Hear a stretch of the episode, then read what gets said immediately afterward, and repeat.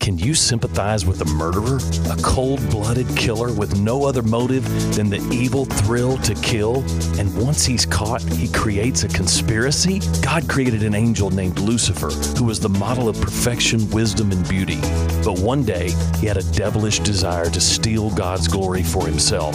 Lucifer was thrown out of heaven, and his desire now is to murder the truth of God's word by creating a conspiracy.